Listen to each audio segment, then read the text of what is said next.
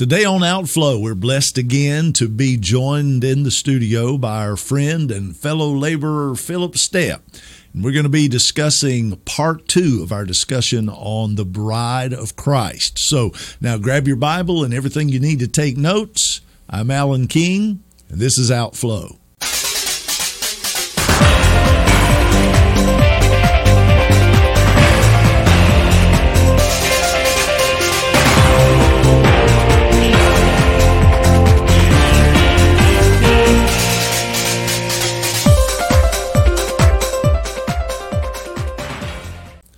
Hello and welcome to Outflow. We are thrilled again today to have as our special guest in the studio my friend Philip Stepp. And Philip, we started talking last time about the bride of Christ, and we're just going to pick up where we left off. And we are so excited that you're with us today and, and looking forward to uh, what the Lord has given you to share as we're going to go deeper.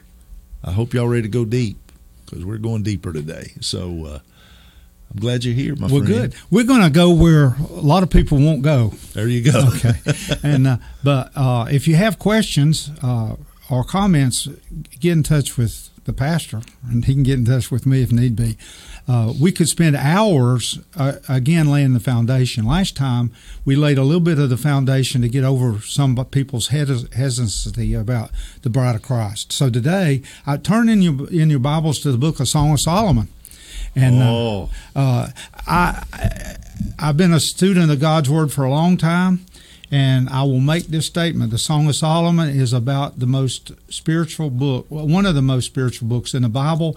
Uh, sometimes. Uh, a lot of the dedicated followers of God have said it's in essence the holy of holies of Scripture. It's not the easy. It's not easy to understand. It uses symbolism and a lot of symbolism. But I want to make another statement. If you don't, if you don't get into the the method of how to understand symbolic scriptures, you're going to not understand the tabernacle. Yeah. You know, when That's it talks good. about the the mercy seat and what's on around the mercy seat and all that, you're not going to. Hebrews is given to help us understand the symbolism in in uh, the tabernacle you're not you're not going to understand Revelation. You know, you, you're going to have to say what what are, what does this represent? You know, what is God saying? He speaks through symbolism because sometimes we can understand better through that kind of a communication than we can just the words. Now, I, I'm a student of the word. I like to look at the Hebrew and Greek, but sometimes you just have to look at it and say, well, I know that's what it says. Is there a deeper meaning? And I believe I'm a literalist. I said that a few weeks ago. I, I believe in the literal word of God. We have to be careful not to symbolize what God is not symbolized, take it literally. But a lot of times there's symbolic language, and we use it all the time. I, one of the concepts on my heart today is we make things harder than they should be. Yeah. Remember, I said uh, uh, last time that uh, you don't look like a, of a branch. Yeah. You know, God uses that kind of symbol, symbolism. We make it harder than, than it should. Most of the time, the Bible explains itself, or once you b- begin to dig into it. Uh, the Bible teaches that in the mouth of two or three witnesses, let, let every uh, word be confirmed. So when you start getting into symbolism, you get real flaky. Yeah. Okay. Oh, yeah. and uh, so what happens is when somebody's coming to me, I, I love symbolism. We all know that white means purity. We all know, you know, lily, lily of the valleys. What what are we talking about here? Some of them are cl- clearer than others. But when somebody comes to me with some flaky interpretation, I say, "Show me in the Word." Exactly.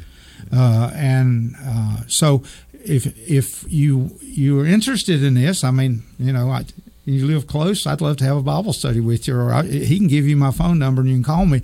I love to have discussions about the symbolism, and it's just rich and deep in its symbolism. Absolutely.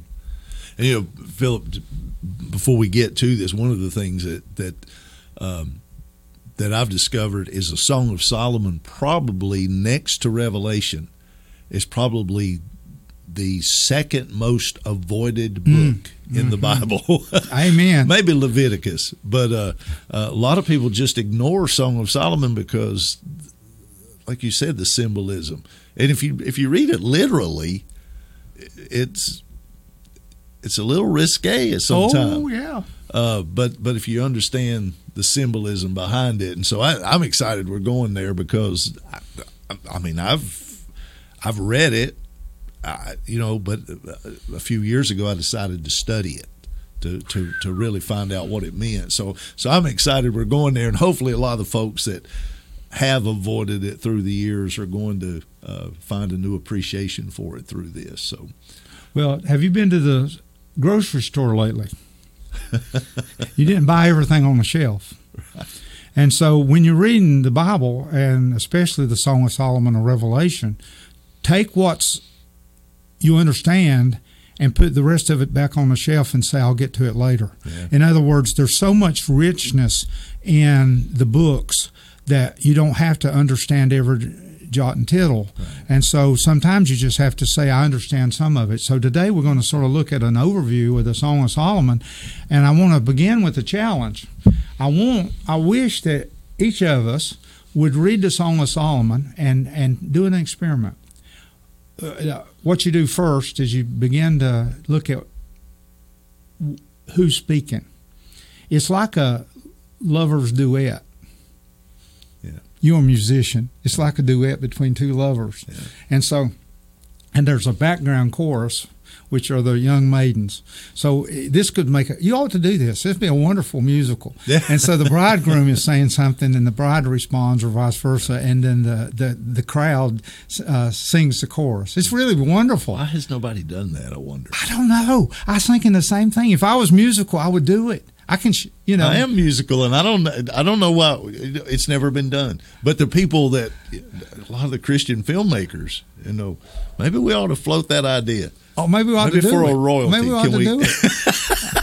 I wouldn't mind being rich before the rapture. Go. No, I'm just kidding. I'm just kidding. I don't.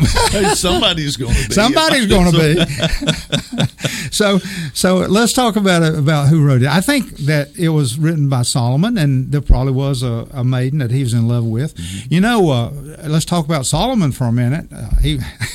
that, that he, righteous he, man. he, he, he, he had been given a great gift of wisdom by God, but guess what? He now hey, let's say some good things first. He wrote three thousand proverbs. He wrote a th- over a thousand songs. Mm-hmm. Okay, mm-hmm. he had plenty of time because he was king, and you know. Yeah. uh, but guess what? He had seven hundred wives and three hundred concubines. How, can you imagine 700 mother-in-laws? I mean, it could be a little bit touch, you know. And so he's a he's a contradiction to me because he wrote what I think one of the most spiritual books of the Bible, the Song of Solomon. Now, how much he knew you know, he was under the inspiration of God, but he may not have fully understood it. But he wrote a lot of Proverbs, mm-hmm. uh, and he also wrote Ecclesiastes. Ecclesiastes is a foolishness, a foolishness of a backslidden preacher. Yeah. You know, uh, don't read Ecclesiastes and take it as the gospel. You know, it, it's it's real, and his feelings were real, but it tells you how uh, hollow. See, he was king; he could have seven hundred wives. He had everything he wanted. But uh, when you read Ecclesiastes, you see how hollow, li- hollow life is without God. And now he ends up there. He says, at the end of the matter, trust God. Okay? So, but he had the benefit for our sake of him getting to experience everything his heart desired. And he said, Vanity is vanity, everything's vanity. Yeah. So you have to look at that. He, uh, the the Song of Solomon is a song for the heart.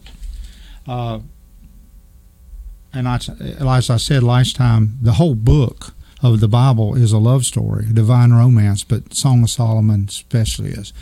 It begins with salvation. It's not a book on salvation. It's a book on to the ones who are saved, who has a desire to allow the Christ to woo them into a bridal identity. Mm-hmm. And uh, when you start to read it that way, and you you look at it and say, "Here's what the bride is saying." Wow, do I relate to that? Yeah.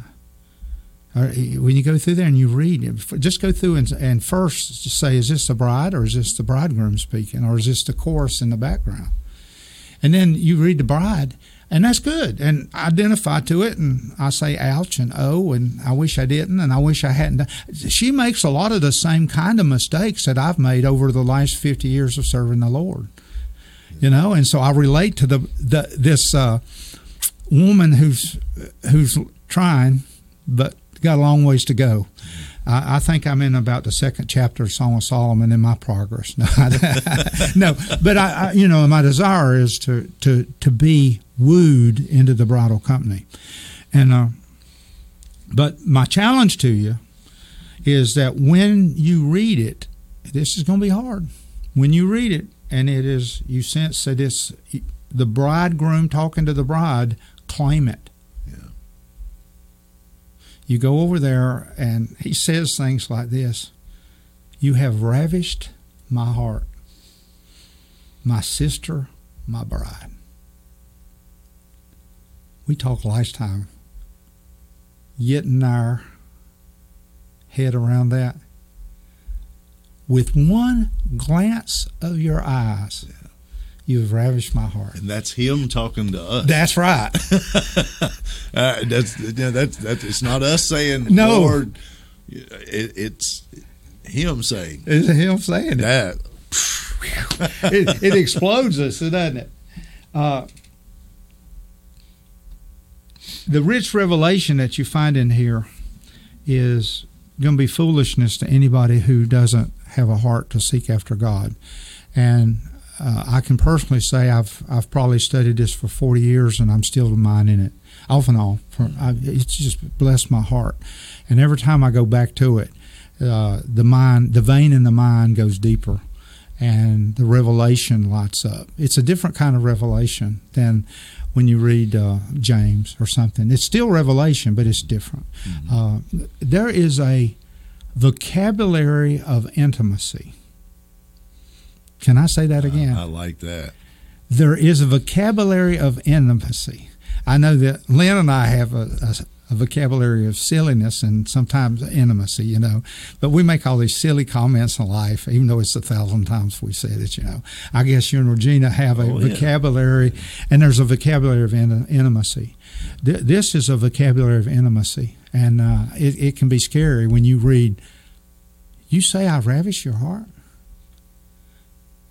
Wow. So let, us just start, uh, and I'll go down through here and, and just sort of get you started, maybe. Song of Solomon, chapter 1, verse 1. The Song of Songs. Well, what does that mean? Well, we know the Lord of Lords, we know the King of Kings, we know the Holy of Holies. That's just way in God's vocabulary and his terminology, it means the best. Mm-hmm.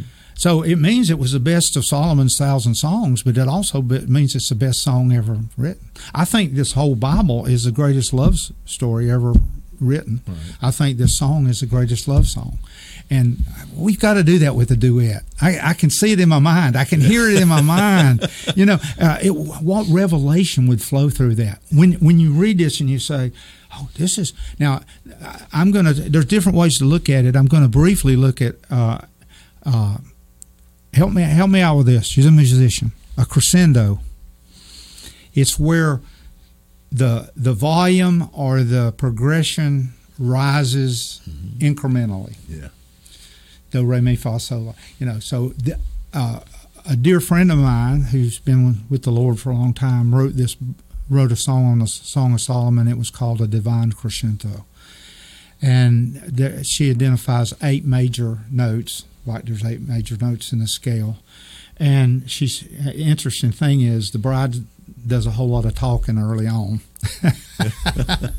and then as you progress in the Song of Solomon, the bride uh, is is sort of saying Amen. you know, the the bridegroom begins to talk as you get near the you know as you get into the middle of the Song of Solomon. I, that's an interesting insight. Oh, oh, uh, that that sparks.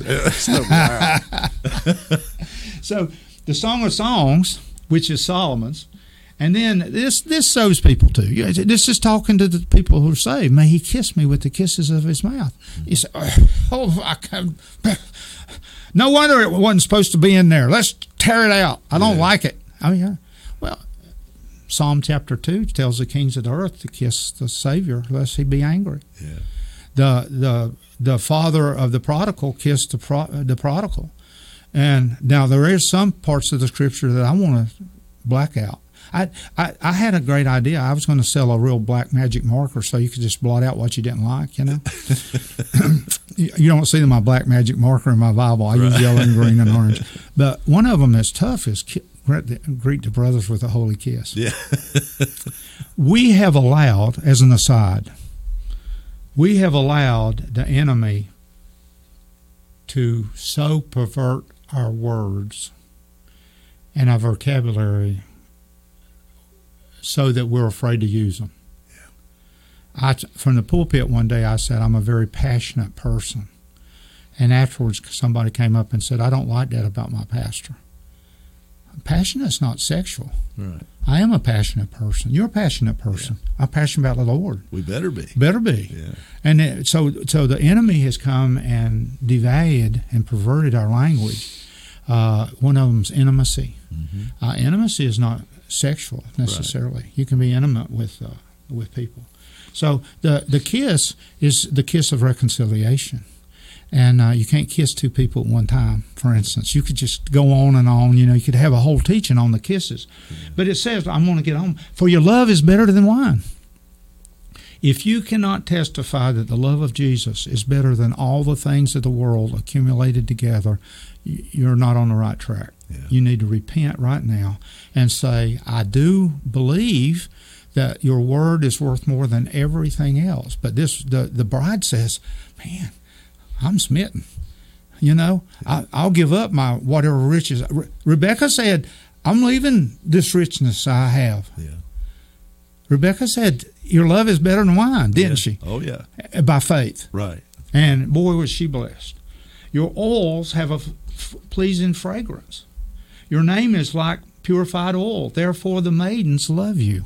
And I could picture the maidens. We love you. We love you. You know, Yeah. in in this duet that we're talking about. But see, the oil.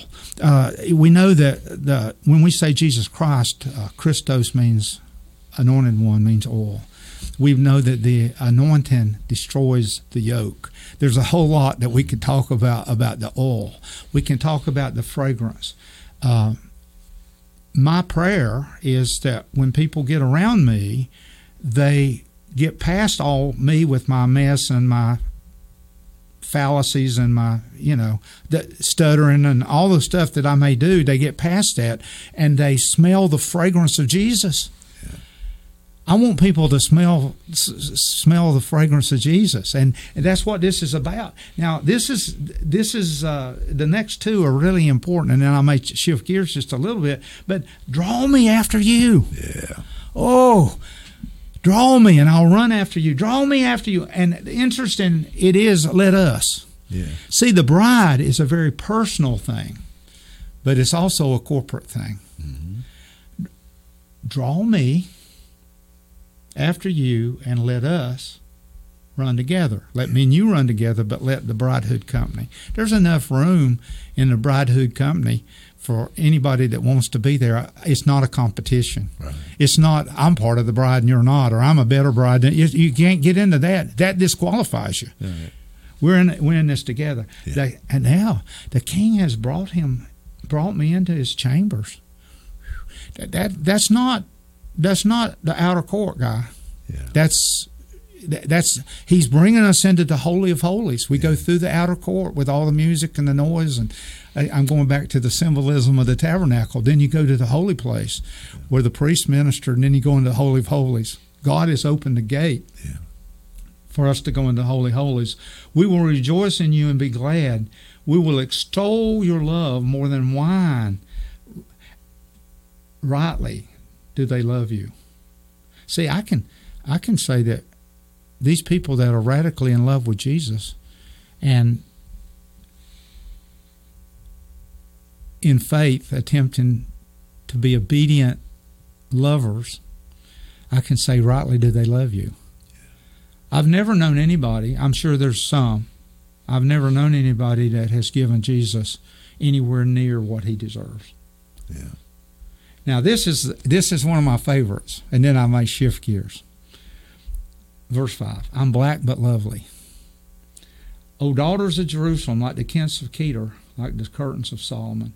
Do not stare at me because I'm swarthy, for the sun has burned me. My mother's sons were angry with me. They made me a caretaker of my, the vineyards, but I have not taken care of my own vineyard.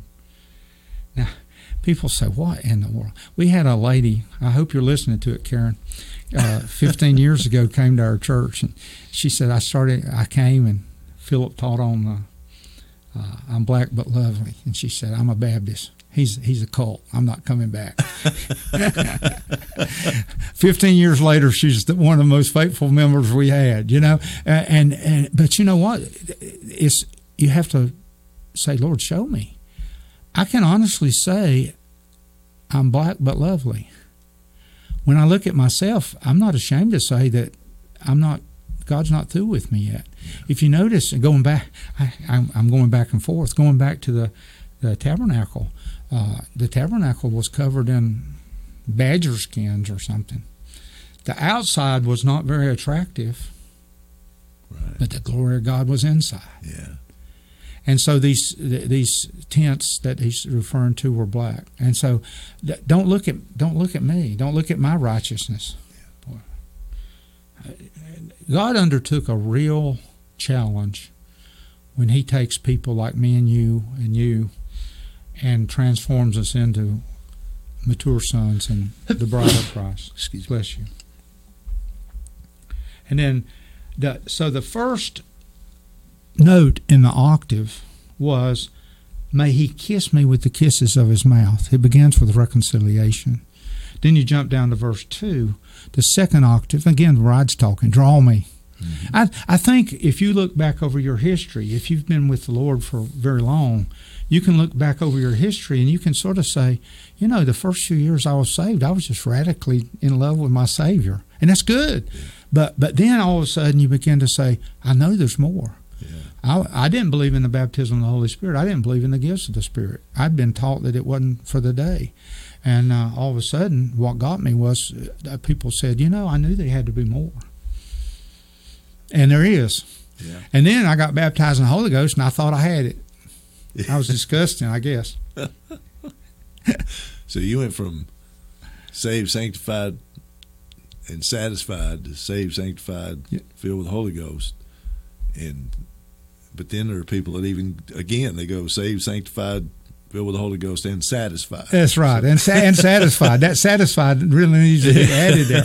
And uh, I've I've made uh, now I'm I don't make him uh, upset because we've already talked about this, but I've made Pentecostal type people mad. They got irritated. I said I'm a leaky vessel. I, I, it, the, the the Greek in the in Ephesians is be continually being filled with the Holy Ghost, and the reason I have to be continually filled, part of it is I give a lot out. So sometimes when you give it out, you drain, you know, and you you know you need to get refilled. But I'm also just leaky. Yeah. you you give me long on my own, on, on and I'm more expressive, more Philip. I sort of like Philip most of the time. I express Philip more than I do me, the God sometimes. But so the, the first was kiss me, and the second was draw me, and the third note in the octave is found in verse 7. Tell me, O you whom my soul loves, where do you pasture your flock? Where do you make it lie down at noon? Why should I be like one who veils herself beside the flocks of your companions? And then, and then, so the bride's been talking, and then in verse eight, just jump ahead for a second. It's the bridegroom. If you yourself do not know, most beautiful among women, go forth on the trail of the flock and pasture your young goats in the tents of the shepherds. Tell me, my darling, you are like my mare among the chariots of Pharaoh. Your cheeks are lovely. So you can see that transition. But I, probably almost every one of us have prayed to God to take us where the shepherds are feeding the flock. Mm. I went. It was a glorious, good time for me, but I spent about a year after I finally, finally retired. I'd had uh, quadruple bypass surgery and some other physical issues, and and I, I said I'll never quit preaching, but I'll I've got to retire from pastoring. And people say, what's the difference? there's a world of difference. Oh yeah. and I, am up to preaching and teaching, you know, but I, pastoring was a was a, a blessing, but it was a chore. Mm-hmm. And uh, so here all of a sudden I retire and move to Morganton. Tell me, oh Lord, uh, you understand. Yeah. Tell me where I can go where the pastor's feeding feeding the flock. You feed the flock, and and I, I stayed, didn't I? Well, it, it and, and amazingly was with churches on every street corner. Oh, all over. The, there's a lot of lot of fast food joints. Yeah, and I'm a lot of good people, but they just yeah. they don't they, they don't get it. I have to go somewhere where I'm fed. Yeah, you know. Yeah, I'm yeah. fed in my quiet time. Right. But I have to. I want to go to church where the shepherd and are feeding the flock, and the flock wants to be fed. Yeah. Uh, you know, Paul talked about that. Timothy said, said, "There's going to be places where you're going to, you know, gonna, the tendency is going to be find me somewhere that'll scratch my ears and make me like what you're saying." Um, you know, Jesus said, "You're going to follow me. You're going to eat my blood or drink my blood and eat my eat my eat my flesh." Um, and like we talked about last time, there's people that said, "I don't want to hear that." Uh, but but I'm I'm thankful again that there is that remnant that loves the word. That's right. They love to to eat the manna of the and word. it's going to grow. Yeah, we're, we're going to have a good increase in those who get a little more heavenly minded. Yeah. It may be that the things of this earth gets a little more difficult. Mm-hmm. And listen, you might as well give up the things of the earth. There's a there's a movement to take everything good away from Christians anyway. So you might as well give it to God. Yeah. Go ahead and give it to God because it's going to get taken away from you. Probably. Yeah. that's, that's, it.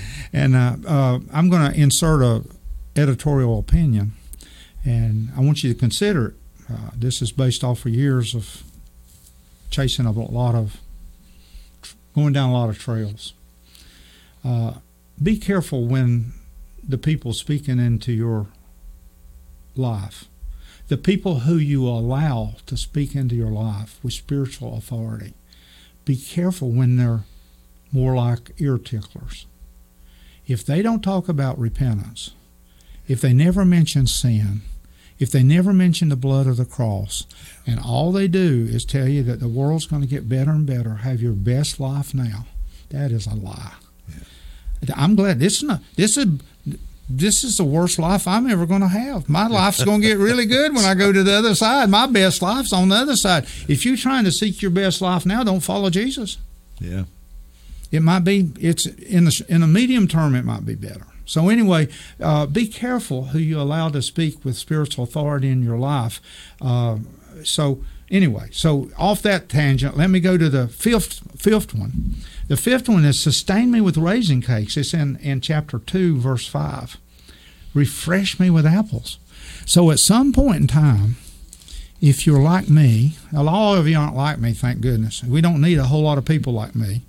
Uh, thank goodness. But if you're like me, and a lot of you may be like me in some ways, uh, I went after God pretty hard. You did. Mm-hmm. Uh, wasn't always with the greatest wisdom. Right. Yeah. But uh, know, about after three years or so, seeing God move in great miracles and all excitement and stuff, at somewhere three to four or five years, I sort of hit the wall.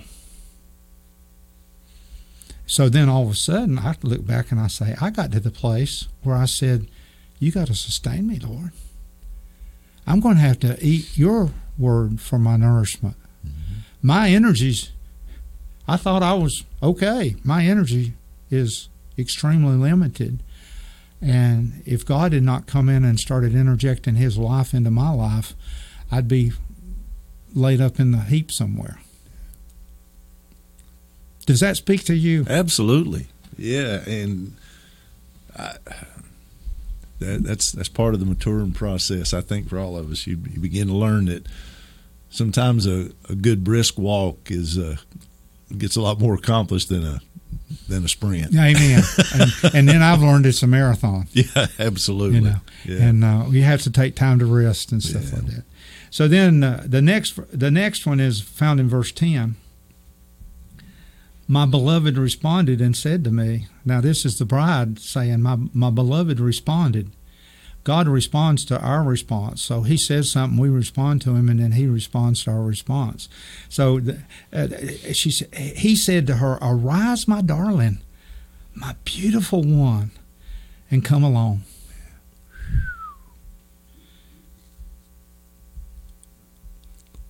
I, I need to make this contrast.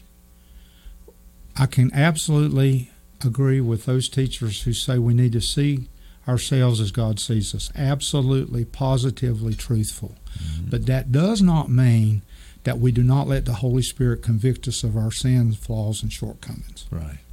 Yeah. So what what the process is, he he calls us who he wants us to be, and then he allows the Holy Spirit to work on us to to form that in us.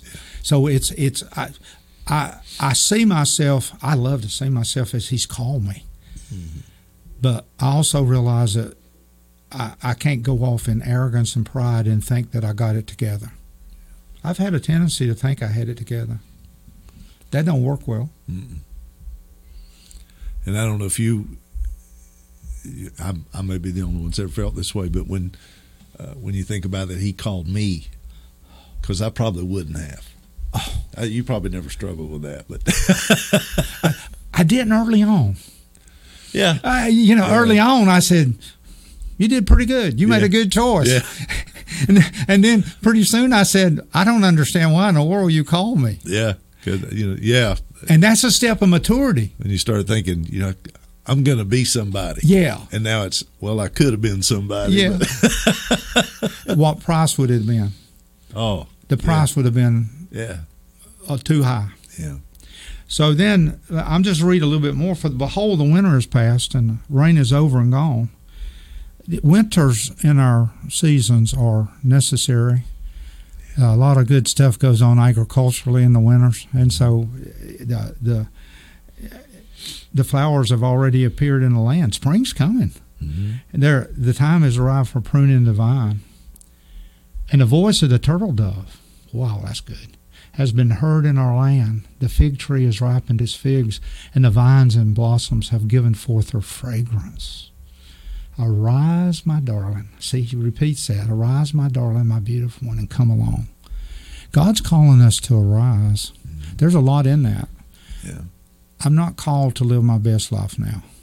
I'm called to to adopt a heavenly perspective that enables me to see how I'm supposed to live the affairs of today. As I as I allow consistently but sporadically, if I as I allow the Holy Spirit to give me a heavenly perspective, I become a better husband. I don't I I don't I don't go to a seminar that says how can you be a better husband. Maybe I should have. Lynn would would have been better off if I'd learned it 25 years ago. But arise. We've been seated in heavenly places with him. Yeah. Now I want you to look at verse 4. Now now this one is hard when I'm when I'm talking to a preacher because I know he's getting sermon illustrations out of this. oh my dove in the clefts of the rock in the secret place of the steep pathway. Whew. Or You can you can see a lot there in the Oh, cleft yeah. of the rock. Yeah. Hide 'em in the cleft of the rock. Moses said, you Yeah. know, in the path of the steep. Um, to be a radical follower of Jesus, you have to know that you're going against the flow. The flow is going in the wrong direction. Yeah. You, you go up, you go upstream, you go up the the, the stairway. yeah, Now here here's the next one, verse 14, and again it's uh, the bridegroom speaking. Let me see your form, let me hear your voice. I may be wrong, and I may be wrong. I'm I'm in the back of my mind. I'm doing a little umbrella over my current teaching every every Sunday morning. By the way, I teach on Sunday morning downstairs at nine thirty. Come if you can. We're having a good time. It's a discussion. I don't lecture, and uh, I lecture a little bit, but in in between's the discussion. But I, I said God's been dealing with me about most people in the pew on Sunday morning believe in repentance. Yeah. They just don't practice it. Wow. So many people in the pew are so satisfied. That's the word you've been using. I like that word. I'm going to start using it. Are so satisfied that they don't see where they need to repent. Right. Uh, in the same way, I really believe that most people in the pew say prayer needs to be a priority, but I don't think it is. And I'm not saying that. I hope I hope I don't come across with pride or arrogance. It's, it takes real effort for me to make prayer a priority. We we have a we have a church world that it is absolutely ruled by uh, catchphrases, Yeah. cliches, um, and good ideas, but but to follow through and to practice it, and and we see that. I, I don't think there's anywhere that we see that more than in the lack of prayer in the church, the lack of repentance in the church. Um, I, I think it is the height of arrogance, and this boy, this is going to rub the wrong way with a lot of my a lot of my old buddies that I you know, I'm not going to say fellow pastors but um I but I honestly believe it's the height of arrogance to claim that I never need to repent um I grew up in a movement that, that taught that that you never you never had to that, that that Christians should live so holy that they never have to repent. I never got there. I never could do that. And I lived in frustration Oh, until I learned he's okay with me coming to him as a pastor and saying, I, I confess I have sinned. hmm I now I don't do it every day. I don't do it on purpose. I don't I don't commit willful transgressions where I start out my day going, Today I'm going to sin. Well, l- let me ask you: Is it sinful when I want to slap Brent? Well, it depends. It could be. It, all depends, Brent. I hope you're watching this, but I'm making a point. You know, uh, and I love Brent. I would never. He's bigger than me anyway. But but the fact is that when you when somebody crosses you. You have to deal with that, and Right. sometimes my reaction is of the flesh, and Yeah. it's okay for me to say, "Lord, I'm sorry I got in the flesh." Yeah. You know, I mean, It's not that our broke a- concept of sin is too too low. You Yeah. know, I had a good friend uh, in Marion. Have a good friend, and I uh, he he said I got up one morning, and he said I am not going to break a, the Ten Commandments. I'm not going to break it in thought. I'm not going to break it in, in actions. I'm not going to I'm not going to lust. I'm not going to do this. And he said he worked all day and got home and he'd done pretty good. He said I, I went through my day and I had not broken a single of the ten. And he said, I was going to bed that night, and he said, I'm so glad that I didn't break any of the commandments. And then all of a sudden, the Lord said, You broke the greatest one, one of the greatest ones. You got caught up in pride. Yeah. He said, So by keeping the commandments, I, I broke uh, the commandment of, you know, that was what caused Lucifer to fall. Yeah. And he said, I repent. Yeah. I, I think that's a pretty good little story. Oh yeah.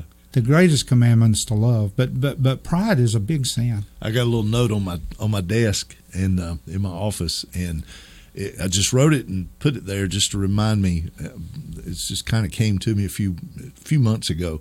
It said, "Religion's next door neighbor is pride." Oh, that's good. that's good.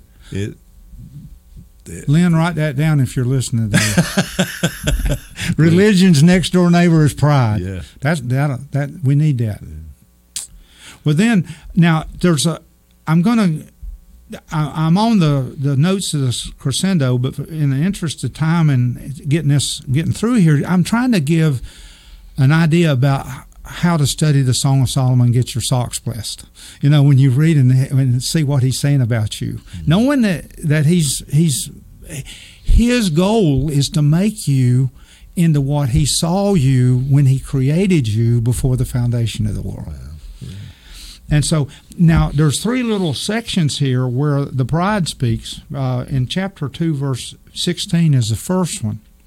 And I'm going to go and read all three of them, and I want you to see the progression. She says, My beloved is mine, and I'm his. Now, that's a claim that I, as a believer, have on my Savior. Mm-hmm. In other words, and all of us, we go through that. Jesus is my Savior. Yes. Jesus is my Savior. My claim is on Him. Mm-hmm. He's my Savior. Now, then, uh, uh, let's let's pop over to. Uh, I'll, I'll, find it here in just a second. Uh, chapter six, verse three. in chapter 6, verse 3, the bride sort of matured a little bit. She said, I'm my beloved's, mm-hmm. and my beloved is mine. There's still the claim, mm-hmm. but the priority has changed. The emphasis has shifted to I'm his rather than he's mine. Yeah. And then over in verse chapter 7, verse 10, I think it's another progression upwards where she says, I'm my beloved. I'm my beloved's, and his desire is for me the absorption of every desire has now turned into not my, my, me, me, but into Him. Yeah. You see the progression? Oh, yeah. And again, I keep referring back to this. His desire is for me, mm-hmm. not just my desires for Him. His desire is for me. The, we're, we're seeing something about the love of God that just I, I I can't grasp it. I can't comprehend. I, I do understand. I do know. But it's like, oh, same way with my wife. What does she see in me? Mm-hmm. She knows me so good and she still loves me. She's still there every morning. I don't know if I'd hang around with me that much. but he does. And yeah. It's just it's amazing. Yeah. We can say it but as we begin to grasp it, and he's proven himself, he didn't have to. Dying for me on the cross was enough, but he proves himself on, over and over and over in my life and shows me how much he loves me. Yeah.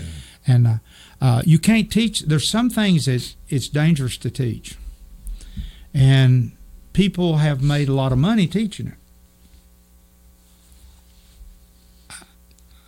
I don't think I ever fell into that trap. That might have been one trap I didn't fall in. I've fallen in a lot of traps, but serve God and you'll prosper. It's absolutely true. Yeah. It's just how you define prospering. Definition of words are important. Oh yeah.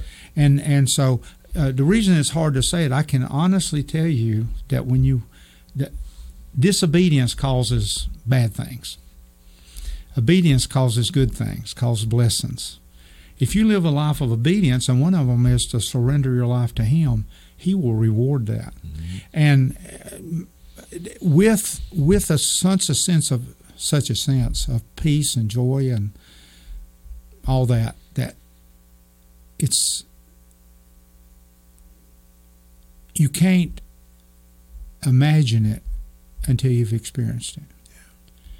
And so Paul said, All those things that I count, count as something, I can now count as dung. Yeah. That, yeah. There's some things that I used to put a high value on, I don't put such high value on. Hey, amen. Amen. And and that doesn't just include secular life and yeah. and business life. It, that that's been my experience. Um, in my walk with the Lord over the last, I, and I'm telling you, the, the last few years, um, after 40 some years in ministry, the last five years have have brought me to the point that some things just don't matter anymore. Yeah. I made the statement, you know, I've, I've said it a couple couple times in service, you know, I could have been somebody. um, I wanted to be the, the golden boy, you know. Um, it doesn't matter. I, it just doesn't matter. I, I, want Him. Amen. I want Him. Minister, a, a full church doesn't matter if His presence isn't there, and I'm I'm learning that. Well, I don't know how. I know it was damaging. I'm not. I, as, even as I think back, I can't quite see. I probably have a underestimation of the damage it caused, but I, I came to the realization a few years ago that I tended to put the church above the people. Wow. Yeah. To defend the the organization. Yeah. That hurts to say it. Uh, yeah. But uh, I absolutely know what you're talking about. I understand. So, so another another uh, step up in the octave is found in chapter four, verse eight. You have come with me, my from Lebanon, four eight. Come with me from Lebanon, my bride. May you come with me from Lebanon, journey down from the summit of Amana, from the hermit of Senir and Hermon, from the dens of lions, from the mountains of leopards. Uh, that, that that would that would we could talk about some of that. It's interesting, but then look at verse nine. You read it out of read out of the New King James. I, I love this. is one of my favorite verses oh, out of all yeah. the Song of Solomon. You have ravished my heart, my sister, my spouse. You have ravished my heart with one look of your eyes with one link of your necklace. Whew. And again, that's him talking that, to us. That's right. now, guess what? It becomes more and more us talking to him right, too. Right, Oh, As yeah. we come into unity with him, and our heart becomes in unity with him. Uh, sometimes it's hard to tell the difference. There's a uh, there, there's a chorus over in the next few chapters. We won't turn there, but I love it. The chorus said, Who's that coming through the wilderness? Is it one or is it two? Well, guess what? She's leaning on her bridegroom. There comes a point when people can't tell whether it's one or two. Yeah. Oh Lord, may we get there. Yeah. Can you hear the chorus back there singing? Oh yeah. I think we're I think we're collaborating on a on a musical here. Find that producer and that uh, that film crew. And then this is just something worth two th- worth reading in twelve in chapter four verse twelve. A garden locked is my sister, my bride. A rock garden locked, a spring sealed up. And then in chapter five verse three, I've taken off my dress how can I put it on again? I've washed my feet. How can I dirty them again? In this instance, uh, the bridegroom comes and knocks on the door and said his hands drip with myrrh, which is suffering, that I may know him, the power of his resurrection and the fellowship of his suffering. And he's myrrh's dripping off his hands, and he's saying, "Come out here. We got work to do in the villages." And she said, "How can I put my dress on? I've taken my dress off." And then after a delay, she decides to go and she opens the door. And he's not there. He's not there. Yeah. That's speaking to somebody right now. The Lord's been calling you out into the aisle number 12 in Walmart. Yeah. And you said, How can I go there? I've taken off my dress. Yeah. You, it, it, the whole progression here just amazes me. And then uh, uh, see, uh, just maybe one or two more. Here. We could, we could almost spend a whole day just talking about chapter five. Oh, that's one there. Oh, oh, I know it. That's that. See, there's so much there. Yeah, but you got to dig. Oh yeah. uh, let's see. Come away.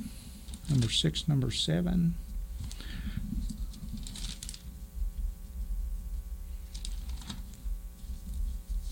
Hold on one second. I'll get it. Yeah. Uh, 5 2. Again, we're back in. Open to me, my sister, my darling, my dove, my hmm. perfect one. 5 2. For my head is drenched with the dew, my locks with the damps of the night. So that's the next, that's where the bridegroom is saying, Come. He said, Come to me. Now he says, Open to me. Mm-hmm. Open to the fellowship of my suffering, you know, and, and, uh, that's not a bad thing. Yeah. And the last one is found in chapter 8, verse 6.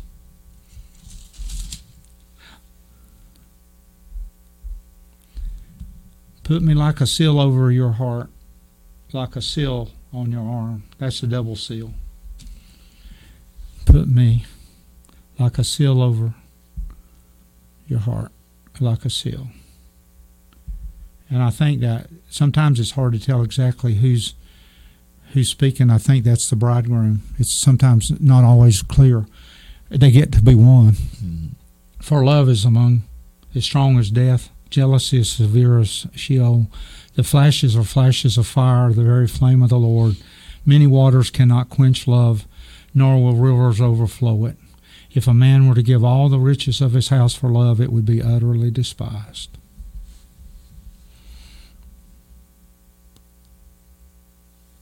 I, I, love the, the restoration. And again, I we I mean I know we can't go.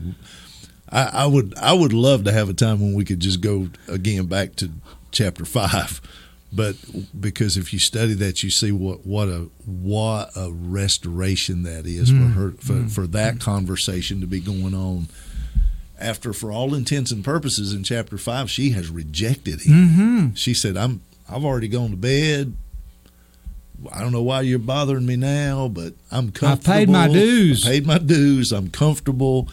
Basically, leave me alone. Leave me alone. Let me tithe. But now I'll even come to church. Yeah, but now we've come back around to where the conversation is. There is nothing like my love. There is nothing like my beloved. Nothing like the love that we have for one another it's, it's powerful that, that you can see the restoration there that's taking place, and I, I love that part of it. That's it's wonderful. Yeah.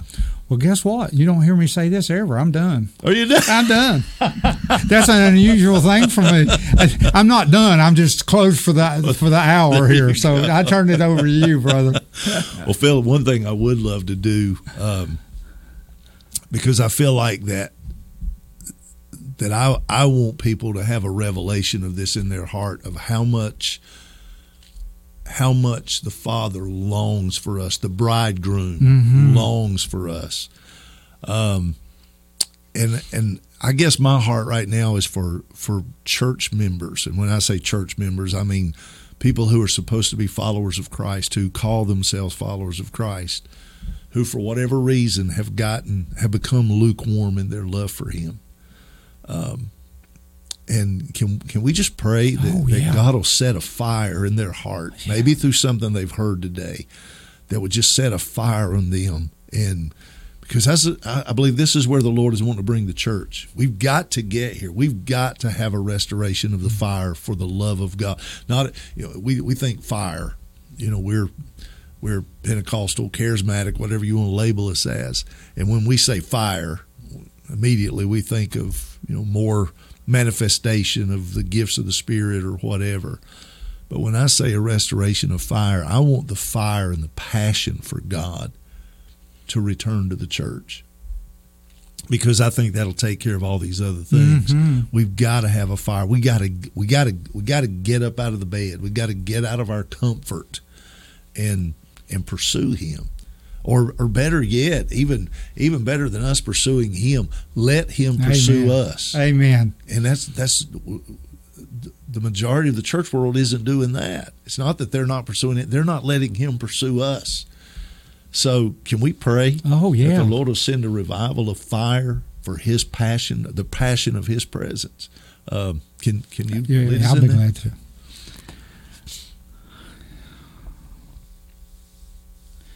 Lord, our faith and our walk is based on revelation. We can't figure it out. We can't invent it, but we can receive your revelation. So we ask for the revelation of your love.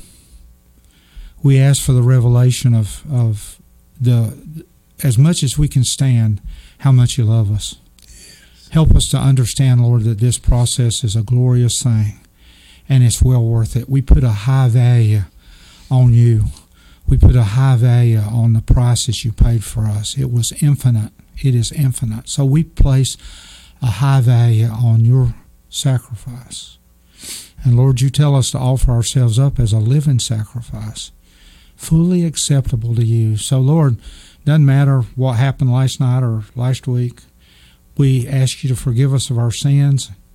We come, we, we ask that the blood would cleanse us from all sin and all unrighteousness. And in addition to that, Lord, we know that the Holy Spirit comes and the Holy Spirit baptizes with with uh, with fire. Jesus actually fire baptizes us with fire.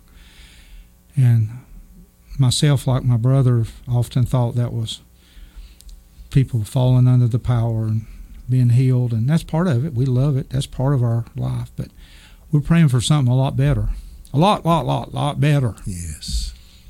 And that is that we'd have a, the that you would ignite the, the fire of our passion for you, and that the cry of our heart will be, "We want to know you.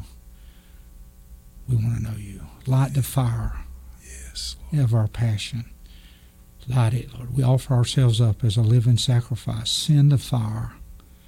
Make the sacrifice acceptable with your fire.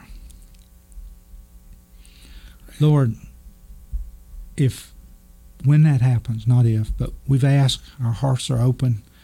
Uh, let us not have a lot of expectations about what that means, but let us start spending time in your presence so that the fires will be stoked. And Lord, if if we do this, it doesn't matter what tomorrow brings. Let us let us not worry so much about what the current prophetic fad is or what the current teachings are. Lord, let us get, draw close to you. Let us go into that holy of holies and and do your work in us. And I thank you for this in the name of Jesus Christ, my Lord and Savior. Yes, Lord. Amen. Philip, thanks for spending time with us. And Thank uh, you for letting me. Uh, we I, I love this, and and um, I, I just uh, you you've opened my eyes to some things, and, and I've read it, but I've I've seen some things today. It's, it's been wonderful, and I, I appreciate you uh, taking the time to be with us. And I want to thank you uh, for joining us for Outflow. If you've enjoyed our time together, please let us know. Uh, before we go, don't forget to subscribe to the podcast on whatever platform that you're using to watch or listen. And uh, please help us spread the word by telling your family and your friends uh, to to tune into Outflow. Uh, we're on most of the major podcast platforms. Remember, if you have a question or a particular topic that you'd like for us to, sc- to discuss, to talk about, uh, feel free to send that to us. And you can do that by email. Very simple. Just send it to outflow at outflow.online. Again, that email address is outflow at outflow.online. I'm Pastor Alan King with today's special guest, Philip Stepp, coming to you from the studios of River of Life Church in Valdese, North Carolina. Thank you so much for making Outflow a part of your day. Now get out there and be blessed. And while you're at it, be a blessing.